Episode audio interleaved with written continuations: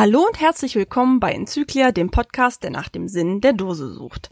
Wie ihr natürlich wisst, lese ich ganz, ganz viele Blogs und der, der sich heute vorstellt, den kennt ihr garantiert von vielen Kommentaren. Auf vielen Seiten treibt er sich rum und deswegen freue ich mich herzlich, den einmal den Alexander vorzustellen. Hallo. Hi Leni. Alexander, wer bist du? Wo kommst du her? Stell dich doch bitte für die Hörer einmal vor. Ja gut, ich bin der Kocherreiter wie der Name schon sagt, komme ich aus dem schönen schwäbischen Kochertal. Mein Name kommt eigentlich aus einer Sagengestalt äh, aus dem Kochertal. Und zwar gab es dort früher einen Geist, der Kocherreiter, der er soll ja, Kinder getötet haben, er soll böse Menschen in den Kocher geworfen haben, äh, also ein recht dunkler Geselle. Allerdings hat er auch seine gute Seiten gehabt, nämlich er hat die Menschen vor dem Hochwasser gewarnt und ist wohl des Nachts ausgeritten und hat dann gerufen, Leute, ähm, zieht aus, der Kocher steigt. Und irgendwann hat natürlich dann ein katholischer Pfarrer dem Kocherreiter ähm, den Gar ausgemacht. Das nur mal so als kurze Zusammenfassung. Allerdings fand ich die Geschichte so toll, dass ich gesagt habe, Mensch, hm, da kann man was draus machen. Ja, gerade wenn man aus der Region kommt. Das ist ja, ja genau. eine schöne makabre Geschichte. Gar nicht genau. schlecht. Ich, ich meine, es gibt hier auch ein ganz, ganz leckeres Pilzbier, ähm, die diesen Kocherreiter praktisch als ähm, Banderole haben. Äh, zuerst habe ich mir überlegt, dies als Avatar zu nehmen. Ja gut, gibt aber immer wieder rechtliche Probleme dann, wenn man fremde Bilder übernimmt. Außerdem, wenn dann so ein Geist auf einem Todespferd sitzt und den Kopf unterm Arm trägt, ist vielleicht nicht ganz so FSK 16 oder 12 geeignet. Ja, ein bisschen makaber ist das natürlich schon. Ich traue mich gar nicht zu fragen. Hast du Kinder und Familie? ja, ich habe Kinder gefressen? und Familie und ich habe sie auch nicht in den Kocher, geworfen. das ist ja schon mal eine gute Voraussetzung. Cashen die denn auch oder sind die froh, wenn du die mit dem Thema in Ruhe lässt? Äh, ja, meine Tochter ging ab und zu mal mit. Hier und da, wenn wir T5 machen, kommt sie noch mit. Ähm, am liebsten klettert sie Laternen hoch.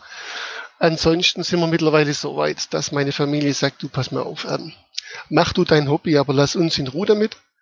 Und ja, somit, deswegen habe ich damals dann auch den, den Blog begonnen, weil ich einfach gesagt habe, Mensch, ähm, ich muss meine Geschichten loswerden, meine Familie kann es nicht mehr hören. Dann schreibe ich einfach mal für mich ein Tagebuch und ja, irgendwie ist dann so dieser mehr oder weniger kleine Blog äh, draußen entstanden. Ja, also das heißt, dein Blog unterscheidet sich von anderen, weil es so ein bisschen Tagebuchcharakter hat und du erzählst dann von deinen Cash-Touren oder wie kann sich der Hörer das jetzt vorstellen?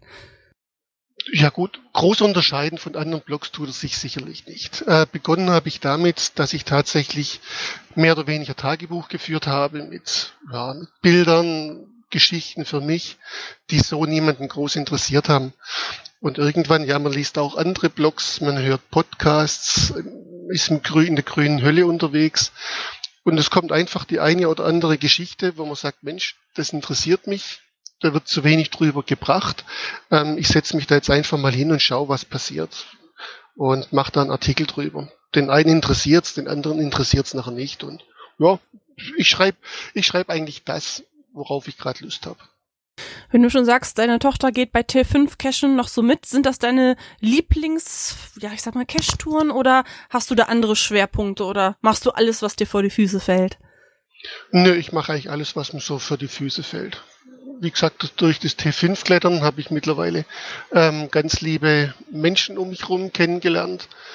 Und da man das sowieso selten alleine unterwegs ist, äh, ja, das macht Spaß. Ansonsten, ich mache eigentlich alles. Ich habe auch kein Problem damit, äh, den Nano in der Leitplanke zu finden. Was ich jetzt weniger gerne alleine mache, sind große, lange Multis, weil man sich hier und da doch mal gerne verhaut und dann irgendwo ganz woanders rauskommt. Ja, gut, klar, vor allen Dingen, ähm, ja, vier Augen sehen manchmal auch einfach mehr und ja, man wird ja auch betriebsblind, ne? Ja, ja, das ist richtig. Du, du, hast schon gesagt, beim T5-Cashen Leute kennengelernt, äh, unterm Baum gestanden und es kam jemand dazu oder gezielt gesucht nach Kletterpartnern? Nee, die Kontakte haben sich einfach so ähm, ergeben. durch, durch ähm, äh, die Geoclimbing-Kurse, die sind hier in Wüstenrot, sind bei mir bloß ein paar Kilometer um die Ecke. Und ja, dann geht man mal mit dem einen los, mit dem anderen los. Und dann ist mal der wieder mit dabei. Und ja, so wird's langsam immer mehr, die man kennenlernt. Und ja, das macht wahnsinnig Spaß. Ja, das finde ich aber cool, dass du da extra Kletterkurse machst und da nicht so blauäugig irgendwie in die Bäume gehst. Das äh, weiß ich gar nicht, ob das hier bei uns so angeboten wird. Ach so, doch im Rocks, aber die sind jetzt nicht so auf Geocacher spezialisiert, die klettern eher im Allgemeinen. Ist das bei euch auch so? Nee, nee, also hier, ähm, ich mache mal kurz Werbung für geoclimbing.de. Und zwar, die haben sich eigentlich spezialisiert äh, auf T5 Geocachen. Das heißt, ähm, hier gibt's eine ganze Anlage wo man dann tatsächlich Sachkunde bekommt, ähm, wo man Tipps und Tricks bekommt, wo man auch Zubehör kaufen kann und tatsächlich auch zwei Tage ähm, einen Kurs bekommt. Also es ist richtig toll. Das ist ja eine schöne Idee. Für die Hörer, ich werde das im, in den Shownotes mal verlinken. Wer aus der Region kommt und Interesse hat oder irgendwie einen Urlaub plant, der kann sich das gerne mal anschauen. Jawohl. Ich bin auf deiner Seite über so eine nette Floskel äh, gestoßen. Und zwar hast du die Souvenirs als ja neckische Klebebilder, glaube ich, bezeichnet. Und ich musste da so lachen. Ähm, wie wichtig ist denn ein Souvenir beziehungsweise so die Statistik für dich? Ja gut, ich habe ein allgemeines Faible für die Mathematik. Das ich, ich liebe auch äh, Statistiken aufzustellen. Ach du Scheiße, was stimmt denn mit dir nicht? ja, ich, ich weiß es nicht, keine Ahnung. Es macht mir wahnsinnig Spaß. Äh, am Anfang habe ich das so alles über, über Excel programmiert und irgendwann kam ich dann zu GSAK mit den verschiedenen Makros und da geht natürlich alles viel einfacher und toller und man kann genauere Statistiken führen. Äh, wobei ich sage, ich schaue da vielleicht, ja, vielleicht einmal im halben Jahr drauf und, und guck mal, was, was ich gemacht habe und was nicht. So an sich es macht mir Spaß aufzustellen, aber ich schaue es nicht an. Es hört sich ein bisschen komisch an, ist aber so. Das ist wirklich ein bisschen verrückt. Ja, gut, ich meine, wer geocached, muss irgendwo verrückt sein. Und das äußert sich hier, hier irgendwo noch mit. Ne?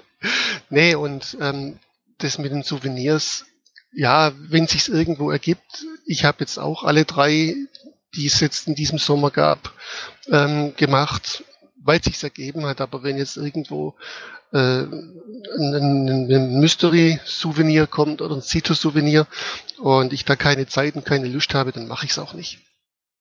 Ja, oh Gott, ich glaube, ich habe noch nicht mal alle Bundesländer in Deutschland.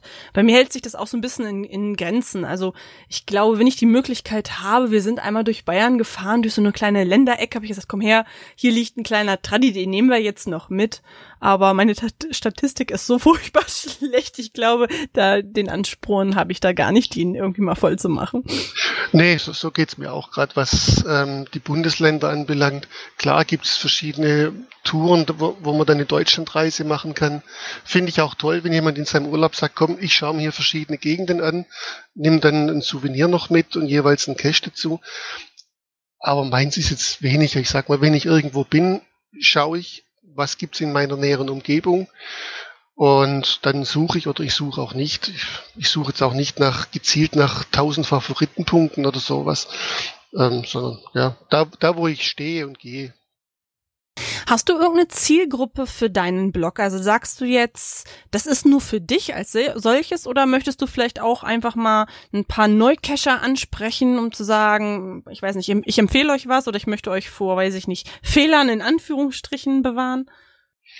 Och, das eigentlich weniger. Wie gesagt, hauptsächlich für mich ähm, den einen oder anderen Artikel, so wie jetzt letztens ähm, diesen mit ähm, den verschiedenen Giftpflanzen ist bestimmt für viele andere auch interessant. Aber ansonsten, ich, gesagt, an meinen Blog oder an mich, äh, ich sehe das Ganze sportlich, äh, nehme ich auch nicht so ernst. Und ja, schreibe das eigentlich mehr oder weniger, meine Gedanken bringe ich zu Papier, wollte ich sagen, also ins Internet und ja. Wonach wählst du das aus? Also ich fand deinen Bericht über die Giftpflanzen auch total interessant. Ich werde ihn auch nochmal verlinken. Ähm, aber ich glaube, so richtig beschäftigt habe ich mich auch erst damit, als ich nämlich mal mit Bärenklau in Berührung gekommen bin. Die Narbe habe ich immer noch auf dem Arm. Ähm, ich glaube, vorher habe ich mir nie so wirklich Gedanken drüber gemacht. Nee, so ging es mir auch. Wie gesagt, ich habe diesen, diesen, diesen kleinen Bärenklau äh, im Garten. Meine Frau hat den immer rausgezogen mit ähm, angezogenen Handschuhen. Ja, kann man doch auch so rausreißen. Ich habe die immer so rausgezogen, also ich habe damit kein Problem. Und tatsächlich, als die Cache-Frequenz das mal so am Rande erwähnt hat, ähm, dachte ich mir, Mensch, man ist so viel im Wald unterwegs, äh, man könnte doch damit eventuell in Berührung kommen. Und aufgrund dessen ist dann tatsächlich dieser Artikel entstanden. Ja, also das heißt, du kriegst gar nicht unbedingt so Tipps, sondern du bloggst über alles, was dir so über den Weg läuft. Ja, Tipps bekomme ich überhaupt gar keine ähm, sondern tatsächlich, was man so hört, liest oder wenn man selber irgendwo drüber stolpert und ich das dann ganz interessant finde, dann mir ist es auch egal, ob da mal drei Zeilen rauskommen oder fünf Seiten, praktisch was das Thema nachher hergibt.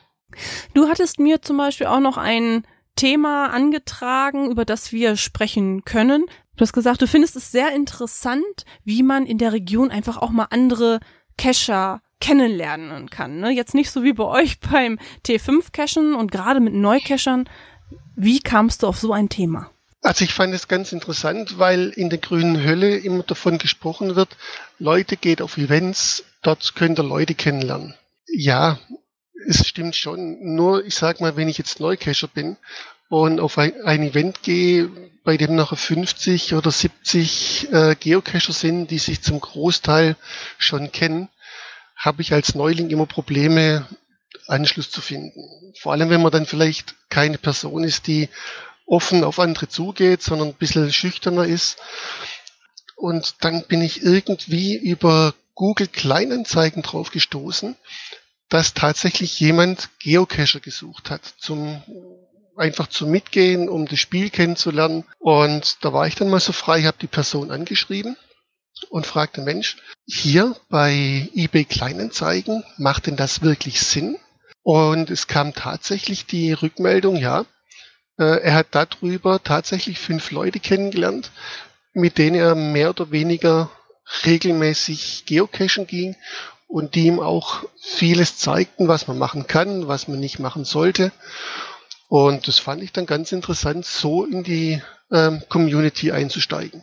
Ja, die Idee finde ich gar nicht schlecht. Ich kenne auch ein paar, die jetzt außerhalb vom Geocachen auch einen Tanzpartner gesucht haben oder ich weiß es nicht, äh, jemanden zum Gassi gehen. Also ich habe einen Welpen, wer auch. Und ich glaube, dass dieses Medium eigentlich eine ganz gute Idee ist. Ja, ja, nee, also wie gesagt, weil man es nicht immer hört, geh auf Events, da lernt man Leute kennen, da kann man sich treffen. Es gibt so viele andere Möglichkeiten, sei es ja über Twitter, über Facebook oder jetzt tatsächlich, wo man es überhaupt nicht erwartet, ähm, diese kleinen Zeigen auch irgendwo im, im örtlichen ähm, Tagesblatt oder sonst was. Also das, das fand ich sehr interessant. Ja, was ich nur ein bisschen bei Events halt tatsächlich besser finde, und das ging mir ja auch so. Also ich glaube, die Hemmschwelle als Neuling auf ein Event zu gehen, ähm, ist sehr, sehr hoch. Das war bei mir nicht anders. Also ich war bestimmt schon zwei Jahre angemeldet, bis ich mein erstes Event besucht habe, weil ich halt, ja, mit meinen Vorurteilen zu Hause saß, ne? Das da sitzen nur die Pros und ich kleiner mit, weiß ich nicht, 50 Pfunden, äh, habe mich da auch gar nicht so richtig hingetraut. Aber als ich dann tatsächlich mich äh, ja überwunden hatte, muss ich sagen, sind da eher nochmal Freundschaften entstanden, weil man auch so ein bisschen gucken kann, wie stimmt die Chemie. Und ich, ich als Frau würde jetzt auf so eine Anzeige gar nicht antworten, weil wer weiß, mit welchem Mann ich da in den Wald gehe oder, ne, da weiß ich nicht, hätte ich, glaube ich, ein bisschen Angst. Ja, ich, ich gehe natürlich jetzt von meiner Seite aus ähm, als Mann da macht man sich solche Gedanken erstmal überhaupt nicht. Ich meine, das, das stimmt schon. Und wenn ich jemanden gegenüber sitze am selben Tisch, äh, es kommen natürlich dann tatsächlich zwangsläufig die Gespräche dann auch in Gang, dass man sich irgendwo einklingt. Oder ich fand es damals auch ganz lustig bei meinem ersten Event, äh, das ich besucht hatte. Da suchte ich ganz gezielt nach einer Geocacherin, die hier eine schöne Runde gelegt hat, hatte, bei der ich dann meine erste fünf, sechs Funds ähm, auch hatte, um einfach nachzufragen, Mensch, wie hast denn du das gemacht? Und sie hat ganz gezielt mich gesucht, weil sie meine Lok so toll fand. Und so ist man langsam ins Gespräch kommen. Und ja, dann hat sich der andere mit dazu hingestellt, dann hat sich da wieder einer zugestellt und auf einmal waren wir mitten im Gespräch drin. Ich hatte damals auch nur, was weiß ich, zehn oder zwölf Hunde und kam mir aber auch tatsächlich ein bisschen arg fehl am Platze vor zu Beginn. Ja. Nimmst du deinen Hund auch immer mit zu Events? Nee, den Hund lasse ich grundsätzlich zu Hause. Äh, ich finde, ja, wenn man dann irgendwo nur in der Gaststätte sitzt, dann sage ich, was, was soll da der Hund dabei? Soll er lieber zu Hause im Garten tollen? Gut, äh, ich habe einen kleinen Zwergpudel, den kann man zur Not in die Handtasche stopfen. Aber ansonsten, wo ich dann gerne mitnehme, wenn ich dann tatsächlich dann im Wald laufe und ja, da genießt es der Hund dann auch zu rennen und zu springen und zu spielen. Ich lasse meinen auch ganz gerne mal zu Hause, was aber eher daran liegt, dass sich sonst immer alle immer nur mit dem Hund beschäftigen, weil der so niedlich aussieht, ne? Nein, ist ja. Aber ich muss sagen, ich, ich versuche ihn so oft wie möglich zu integrieren, einfach weil dann ist er auch nicht alleine zu Hause. Ja gut, ich meine, das ist ja bei mir der Vorteil. Ähm, Frau und Kind sind zu Hause und ja, da fühlt sich der Pudel dann bestimmt auch um einiges wohler als äh, in, einer, in einer Gaststätte. Ich sage ja, jetzt auch so, wenn, wenn, wenn wir auch ein Grillevent oder sowas machen und daran teilnehmen, dann lasse ich den Hund meistens auch zu Hause. Weil ich dann einfach sage, muss man nicht nach dem Tier schauen, sondern es, ja, der Hund ist dann einfach zu Hause und hat, und kann da tollen. Ja, letztlich soll man ja auch dann die Zeit mit dem Hund auch ihm Aufmerksamkeit schenken. Und ich kenne es ja auf Events selber. So richtig äh, die Aufmerksamkeit, die er gerne hätte, kriegt er dann auch nicht. Jedenfalls nicht ja, von richtig. mir. dann meistens von allen anderen, genau. Ja, genau. Dass der Hund noch Fell hat, das wundert mich manchmal selber, so viel wie der gestrubbelt wird. Du hast gerade erzählt, dass du angesprochen wurdest zu deinen netten und ausführlichen Log-Einträgen. Wie wichtig ist dir das? Also, dass du da ein Feedback gibst und wie wichtig ist es dir auch, Feedback zurückzubekommen? Bist du überhaupt Owner von Caches? Muss man fragen. Ja, ja, ich habe selber einige ähm, Caches. Ich habe muss ganz ehrlich sagen, ich habe keine Ahnung, wie viel das sind. 30 oder 40 Stück. Gut, mein, sind keine groß anspruchsvollen, einige Mysteries, zwei, drei kleinere Multis. Ähm, mir selber sind Logs sehr wichtig. Ich finde es auch toll, wenn einer schreibt, Mensch, die Location ist absolut beschissen. Dann kann ich dann nämlich schauen und sagen, Mensch, da ist eine Dornhecke gewachsen, die war vorher gar nicht und kann dann den Cache verlegen oder ihn rausnehmen oder einfach so lassen. Und ich sage, gut, ähm, im Winter sind die dann wieder weg. Wir, mir ist es auch wichtig, selber Feedbacks zu geben in den Logs. Und kann natürlich auch gut sein, dass ich äh, irgendwo mal am Rande dieser, keine Ahnung, 1000 Wörter oder was man da schreiben darf, komme, weil ich einfach so viel erzählen möchte zu diesem Cache. Und ja, was, was ich gar nicht mag, sind, sind diese Kurzlogs mit plus eins oder DFDC oder wie auch immer. Oder wenn einer immer, immer nur kopiert und schreibt, gut gefunden.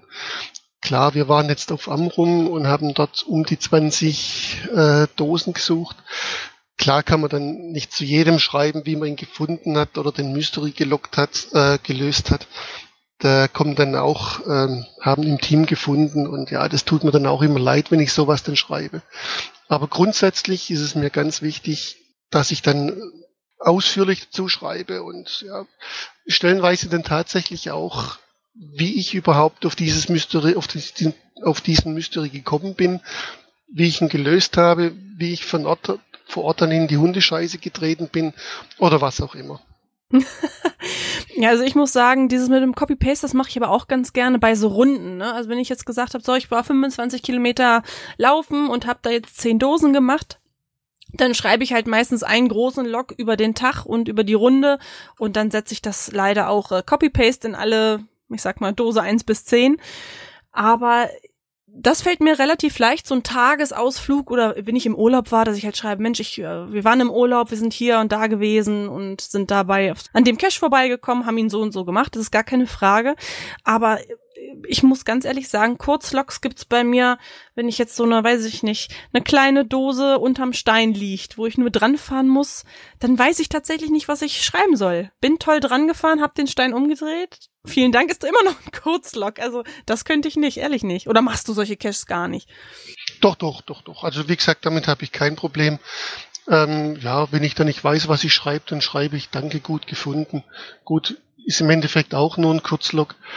Aber ja, wenn es einfach keine Geschichte dazu gibt, kann man ja auch nichts dazu schreiben. Ja gut, das beruhigt mich jetzt ein bisschen. Ich hatte nämlich gerade schon ein schlechtes Gewissen, weil ich gebe mir eigentlich auch immer Mühe beim Loggen und gerade so besondere Caches, da logge ich auch immer sehr, sehr spät, einfach weil ich mir dann auch die Zeit nehmen möchte, mich hinzusetzen und da auch was zu verfassen. Wie zeitnah schaffst du das? Dadurch, dass ich immer versuche, viel äh, in meinen Log reinzupacken, wenn es möglich ist, versuche ich natürlich auch immer sehr schnell zu locken, also dass, dass da nicht zwei oder drei Wochen ähm, verschütt gehen, weil dann doch einfach die Hintergrundinformationen äh, nicht mehr da sind, weil man sich dann mehr ganz genau an die Location erinnern kann. Also jetzt wie manche andere, dass die ein halbes Jahr hinterherhinken beim Locken. Also das ähm, versuche ich zu umgehen, weil irgendwann hat man tatsächlich keine Lust mehr zum Locken und dann kommen diese Copy-and-Paste-Geschichten bei raus. Ja, bei mir geht das so. Bei mir sind das immer so Abschnitte, so meistens immer so dieses eine Wochenende und dann kann ich mich da auch Gott sei Dank immer noch ganz gut erinnern und bei mir ist es immer das schlechte Gewissen, wenn ich dann wieder losgehe, so zwei, drei Wochen später, dass ich so denke, nee, jetzt musst du die Alten erstmal weglocken, damit die PQ äh, und alles wieder draufgezogen werden kann und ich da bloß nicht durcheinander komme. Bei mir ist das eher ein Organisationsproblem, weil ich sonst ähm, das, glaube ich, verschussel. Ich bin da leider nicht so sehr affin. Ja gut, ich meine, ich ähm, gehe hauptsächlich mit meinem Smartphone auf die Piste und dort habe ich Looking for Cache drauf, also ist ein iOS-Gerät und ja, ich pack da, keine Ahnung, einmal in, im halben Jahr äh, die aktuelle Pocket Query drauf. Und ja, wenn, wenn ich dann logge, schicke ich das dann als Field Note zu Geocaching hoch. Und dann sehe ich dann auch immer in der App, welche Cache ich schon gemacht habe und welche nicht. Und ja gut, da kommt dann auch tatsächlich häufiger mal vor, dass man tatsächlich irgendwo steht und sagt, hm, alte PQ, das Ding ist nicht mehr da, dumm gelaufen. Aber damit muss man dann einfach leben. Ja, das ist mir auch schon mal passiert und ich muss sagen, ich ziehe deswegen meine PQs immer in einem relativ kleinen Radius, damit ich bloß nicht in Versuchung komme, weil ich mache halt auch so gerne Wandersachen, wo man sehr weite Strecken hinterlegt und ähm, ich bin nicht so der Statistiktyp, aber wenn ich, weiß ich nicht, 20, 30 Kilometer gewandert bin, dann will ich meinen Scheißpunkt haben. Wenigstens das den kann einen. ich verstehen, ja. Ja, wo, wobei es ist nur einmal äh, vorgekommen und den habe ich auch gelockt, weil die Dose war noch da. ja. Ja. ja. Ja, also ich stehe im Logbuch und ich habe den Cache tatsächlich gemacht.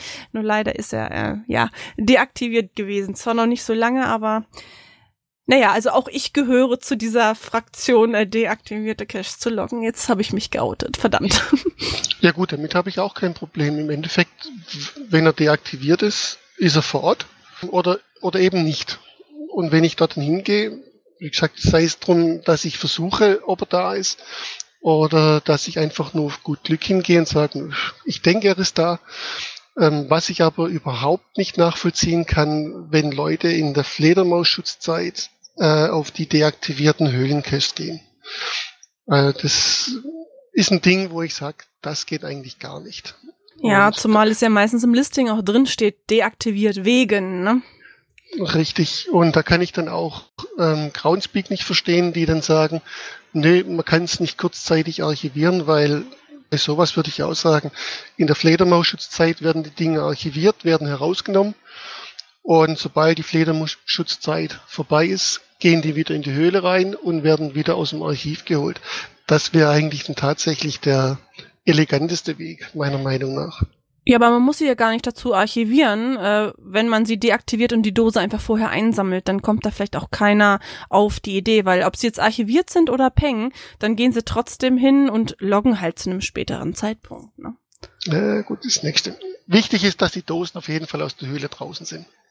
Ja, gut, na klar. Das ist aber wieder, da ist Wartung natürlich ein ganz großer Aspekt beim Geocachen, ne? Wie stehst du dazu? Du scheinst ja ein Owner zu sein, der sich sehr gut um seine Caches kümmert, wenn du sagst, Mensch, du legst Wert auf ja konstruktive Kritik, auch wenn mal der Dornbusch gewachsen ist. Also mir ist eine Wartung sehr wichtig, weil ich finde nichts Schlimmeres, als wenn man einem schlecht gewarteten Cache kommt, in dem schon 20 Mal drinsteht, Logbuch nass oder Logbuch feucht. Ähm, meistens sind es dann bei irgendwelche Tradis. Ich bekenne mich jetzt auch einfach mal als Nicht-Listing-Leser. Und dann steht man dort und die Dinger sind feucht, nass, versifft und ja, das macht keinen Spaß. Und genau sowas möchte ich eigentlich bei meinen Caches niemand zumuten. Und ich habe hier auch ähm, in meiner Homezone eine Mountainbike-Runde und habe dort verschiedene Einstiegstellen, wo ich dann auch mit dem Hund laufen kann. Und wenn da einer was schreibt, dass da was nicht in Ordnung ist, weil man einfach dann auch mal 14, 15 Kilometer mit dem Rad fährt, dann gehe ich da relativ schnell hin, schaue nach dem Rechten, weil ich finde es dann tatsächlich furchtbar, wenn dann einer hinfährt, äh, sich die Zeit nimmt, die Arbeit macht und dann entweder gar nichts findet oder irgendwas schlecht gewartetes. Und ja, deswegen schaue ich, dass ich da tatsächlich mit gutem Beispiel vorangehe, soweit es irgendwie machbar ist. Ich stelle, ich lehne mich mal aus dem Fenster und behaupte mal, dass Hundebesitzer die äh, potenziell besseren Cashwarter sind, einfach weil wir sowieso jeden Tag raus müssen. ja, das ist richtig. Und man überlegt dann gar nicht lange, wo laufe ich denn heute, sondern, oh, hier passt was nicht, also gehen wir dorthin. Ja, genau, so ist es nämlich bei mir auch, weil ich glaube, bei meinen Wartungsrunden, ähm, ja, wäre ich wahrscheinlich auch langsamer, wenn jetzt der Hund nicht sowieso jeden Abend dann äh, auf dieser Runde sowieso läuft, ne? Ja, genau. Ja, das sind. Äh, hier tun sich Abgründe auf in der Folge. Ne? Der eine liest die Listing nichts, der andere lockt deaktivierte Caches. Ne? Das wird oh ja, immer oh ja. schlimmer. Aber so spielt auch das Cacherleben. Ja, na klar, wir sind halt alle nur Menschen und mit all den Fehlern, die wir haben. Ne? Aber ich glaube, wir machen ja noch das Beste irgendwie draus und solange das Hobby darunter nicht leidet, dann kriegen wir das, glaube ich, irgendwie so hin. Was ich mir bei meinem Fauxpas auch halt überlegt habe, als ich gelockt habe, habe ich natürlich noch nicht gemerkt, dass dieser Cache deaktiviert war, weil ich natürlich eine alte PQ hatte. Allerdings, als ich dann zu Hause war und loggen wollte, ähm, fiel es mir erst auf, wenn ich es jetzt aber vor Ort gemerkt hätte, wärst du jemand, der den Geomüll eingesammelt hätte oder wärst du ein Owner, der sich über solche Sachen aufregen würde, weil du sagst, Mensch, das ist meine Aufgabe oder auch mit Wartung, wenn ich jetzt zu deinem Cache gehe und sage, ich tausche das äh, Logbuch aus und schmeiß es dir in den Briefkasten oder was auch immer, findest du das gut, so Fremdwartung oder ähm, nicht? Also ich habe grundsätzlich mit einer Fremdwartung überhaupt kein Problem. Ähm, ich lese auch die, die ganzen Logbücher nicht nach. Äh, bei meiner ersten Cache-Wartung, als ein Logbuch voll war, habe ich mal die zehn ersten Einträge überflogen, habe es wieder zugemacht und habe gesagt, Mensch, was machst du eigentlich hier? Wenn einer loggt, ohne vor Ort gewesen zu sein, dann soll er es doch bitte machen. Äh, und deswegen, wenn jetzt ein Logbuch voll ist und einer sagt, Mensch, äh, ich habe hier ein Ersatzlogbuch dabei, das packe ich da jetzt einfach mal mit rein, kann er gerne machen und sobald ich vor Ort bin, ähm, tausche ich die Dinge aus. Ich habe auch schon Geomüll mitgenommen und da war dann tatsächlich von dieser äh, Lock-and-Lock-Dose nur noch ein zerbissener Deckel da. Da haben wohl Wildschweine gewütet. Habe alles eingepackt, habe den Owner angeschrieben und gesagt, Mensch, ich kann dir diesen Müll gerne zuschicken. Ich kann aber auch direkt in den Mülleimer werfen. Ja, und so entstand dann auch ein ganz netter Kontakt. Und ja, ich weiß auch, ein anderer hat mich mal angeschrieben, als ich wirklich eine kaputte Dose mitgenommen habe. Es ist seine Dose, er kümmert sich darum. Ja, bitte, soll jeder machen, wie er möchte. Ja, ich mache das immer so ein bisschen abhängig, wenn es jetzt hier in der Region ist und ich kenne den Owner, dann schreibe ich meistens im Vorfeld an, hier, ich laufe heute deine Dose an, ich habe gesehen, die müsste ein neues Logbuch kriegen, soll ich das für dich auf der Gelegenheit gleich machen oder nicht? Und dann kriege ich dann in den meisten Fällen auch ein Ja oder ein Mensch, ich muss da morgen sowieso hin, weil es stimmt noch irgendwas anderes nicht. Und aber so scheiden sich halt auch die Geister, ne? Wobei ich ja sagen muss, ein bisschen überrascht bin ich. Ich sehe es zwar wie du, dass man sagt, so jeder bescheißt sich selber und ob die das loggen, ja oder nein. Aber bei meinen eigenen Cache bin ich eigen. Also ich kontrolliere die Logbücher alle. Nö, also wie gesagt, das interessiert mich überhaupt nicht. Ich habe bei einem meiner Mysteries ähm, habe ich eine Amerikanerin drauf, die online geloggt hat. Und ich gehe mal davon aus, dass sie tatsächlich irgendwo den GC-Code verwechselt hat oder wollte sie tatsächlich nur den deutschen Statistikpunkt, das Souvenir, keine Ahnung. Damals habe ich mir lange überlegt, was mache ich? Lösche ich das Ding?